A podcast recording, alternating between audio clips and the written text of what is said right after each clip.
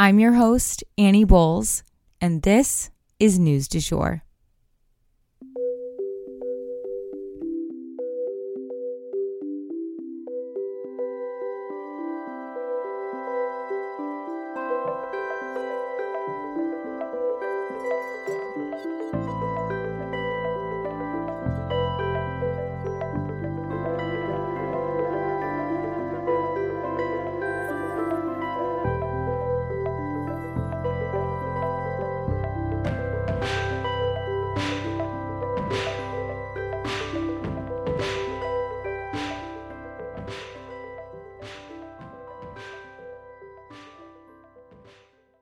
Hey, you guys, and welcome back to the News du Jour, a calmer space to consume the news.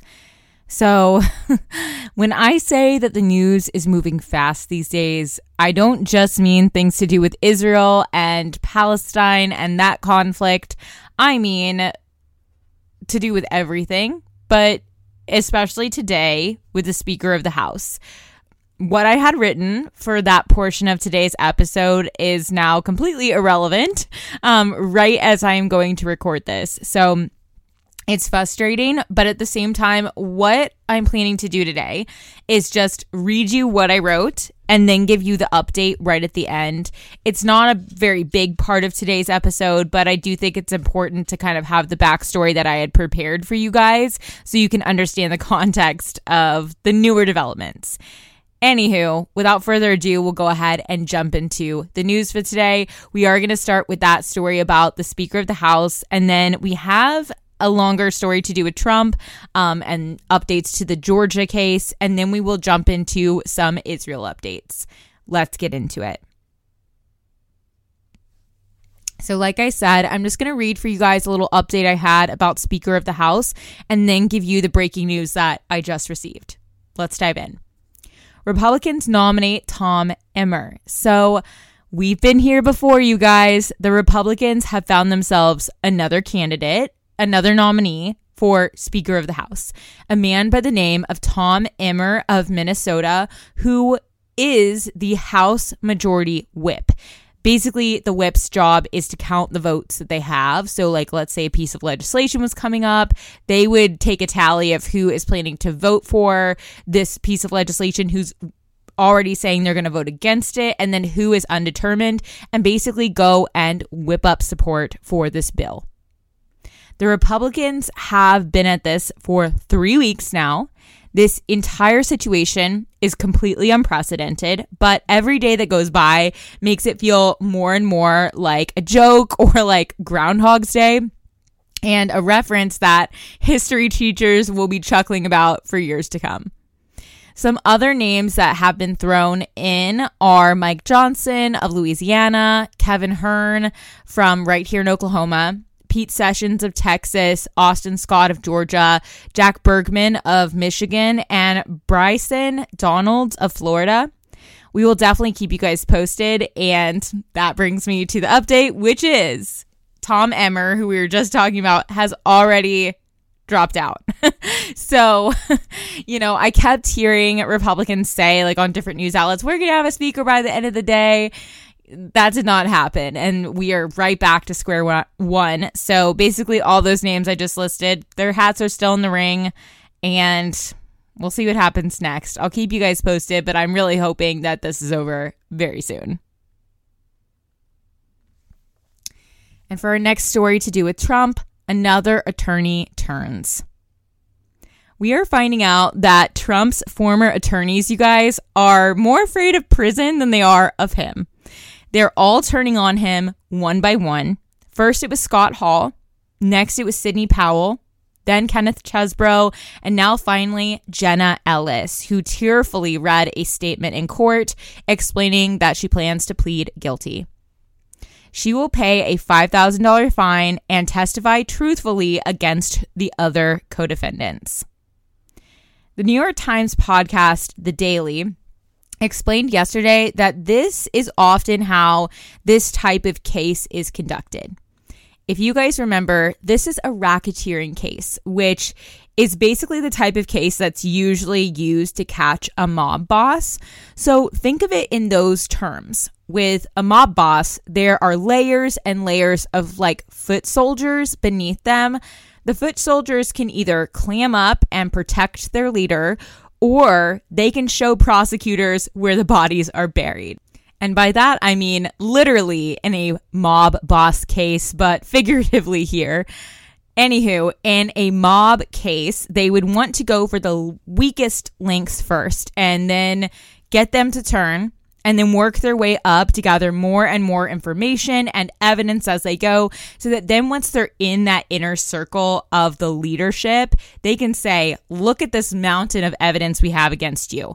Just give us a little bit more about this leader and you're off the hook too every time they get someone to plead guilty, that person hands them over more information and more evidence so that they can ultimately take down these top dogs who are the ones really orchestrating everything.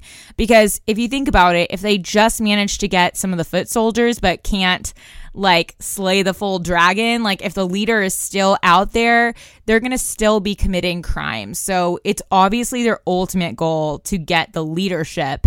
And that is what is happening in this Trump Georgia case as well they're picking off those lower level attorneys but people who do likely have record of communication with Trump like a paper trail connecting to him and they will work from there inward towards his inner circle Sometimes the inner circle doesn't turn, but by that point, they already have so much evidence that they can take them down too.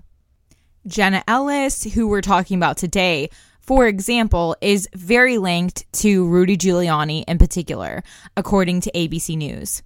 She stood next to him as they both espoused falsehoods on national television, things that they have both admitted now were not true about election rigging she was also one of the attorneys paving the way to try and argue that Vice President Mike Pence could somehow overturn the election results on January 6th. And that is a falsehood that effectively cost five people their lives.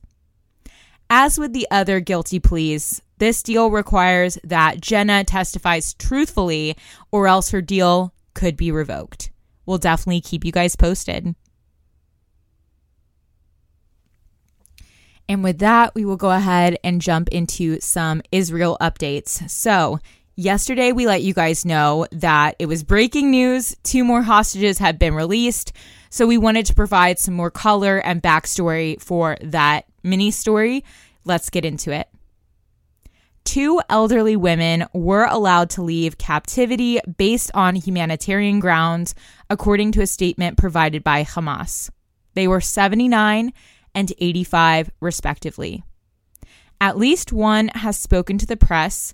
With the help of a loved one, she revealed what happened to her and where she had been taken.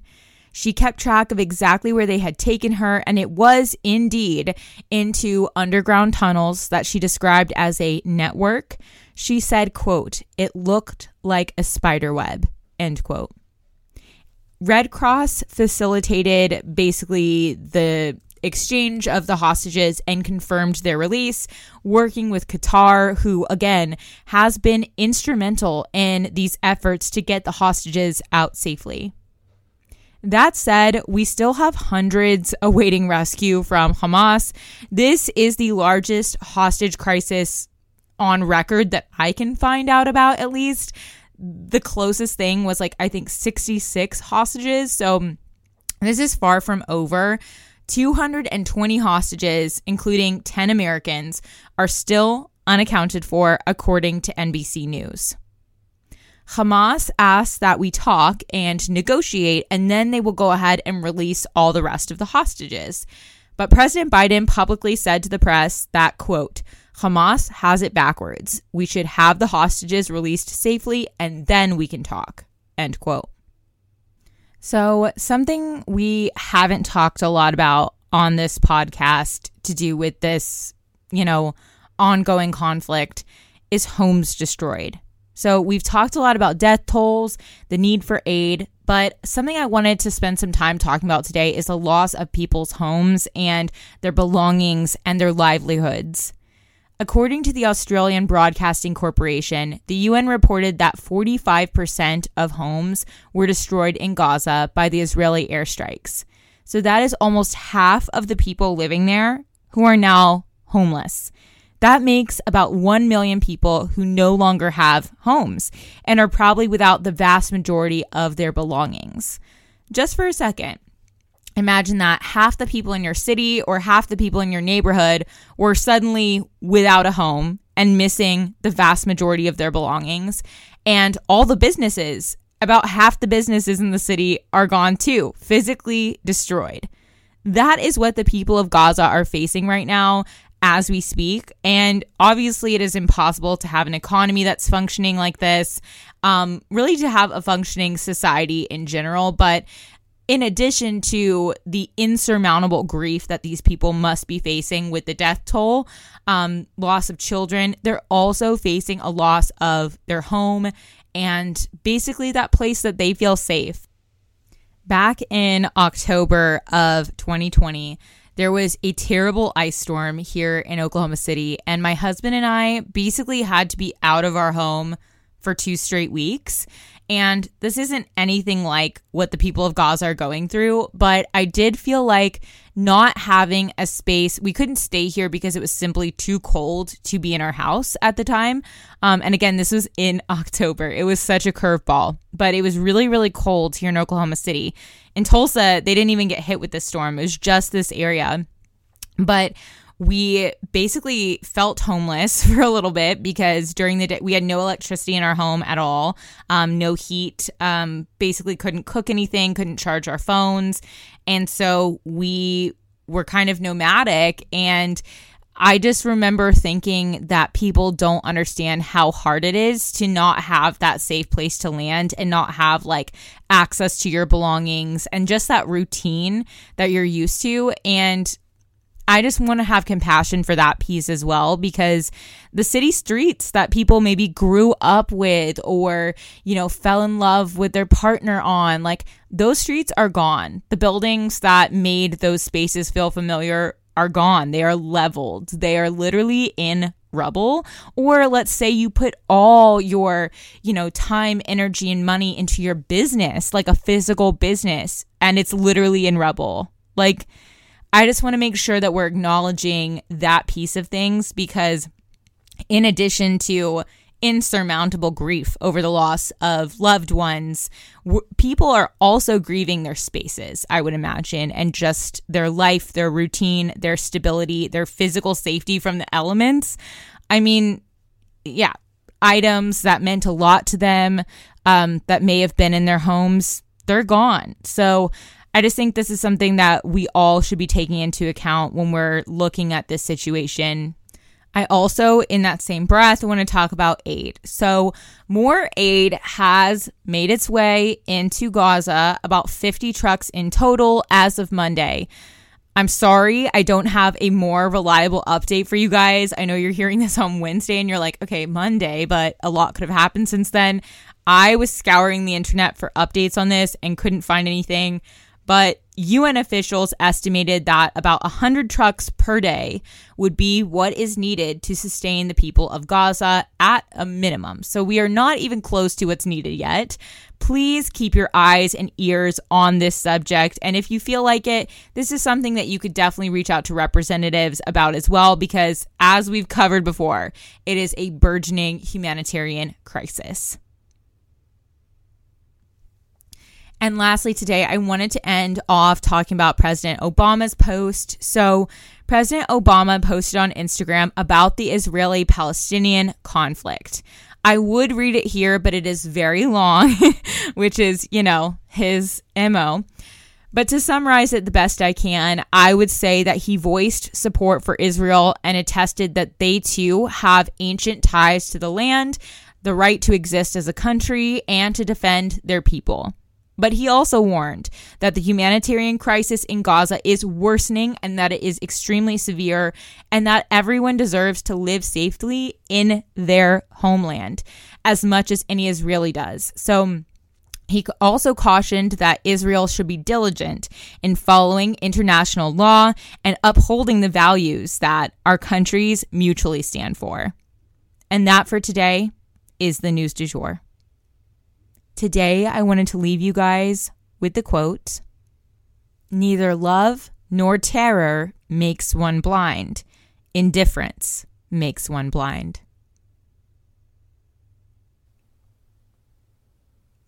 If you enjoyed this episode, please subscribe on whatever podcast platform you use to listen. A rate and review on that platform or a shout out on social media would mean the world to us and help us to be able to keep creating the news du jour and reach more people who need a calmer space to consume the news. But the best way to support all of our work is to become a patron at www.patreon.com forward slash sugarfree media, and that is also linked in our show notes. You can follow us on social media at newsdujour.podcast on both Instagram and TikTok.